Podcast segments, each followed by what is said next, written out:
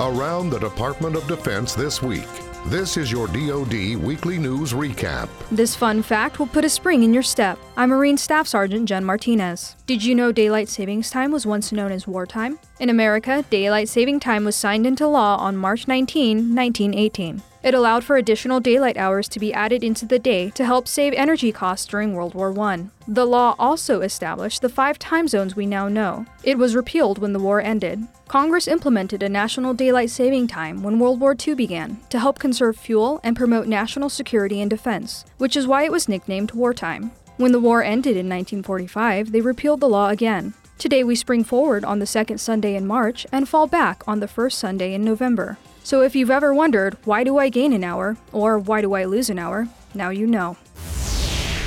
The Department of Defense sent a proposal to Congress for the creation of the U.S. Space Force. The proposed sixth branch of the armed forces would fall under the Department of the Air Force, like how the Marine Corps falls under the Department of the Navy.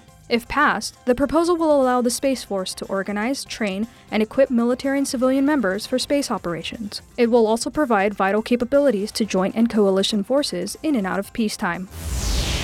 Two U.S. combatant commanders testified at a hearing of the Senate Armed Services Committee to review the defense budget for the next fiscal year. Army General Curtis M. Scaparrotti discussed great power competition as a focus of national and overseas security and the growing terrorism threat in the European region.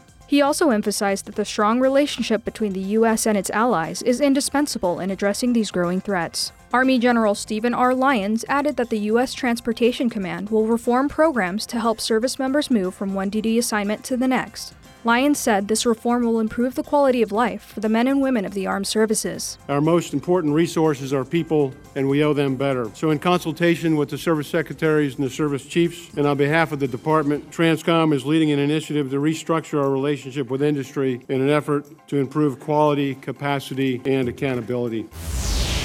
U.S. European Command deployed a terminal high altitude area defense system to train U.S. and Israeli forces under the Dynamic Force Employment concept. THAAD is the most advanced integrated air and missile defense system in the world, and this deployment readiness training demonstrates that U.S. forces can respond quickly to any threat, anywhere, at any time. U.S. forces will work with Israel to practice and refine operational procedures for augmenting Israel's existing air and missile defense architecture.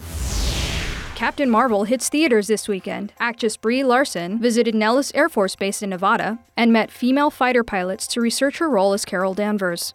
Larson said it was exciting to hear some of the groundbreaking accomplishments women have made in the military, and she hopes girls who see the film will see that they can fly too.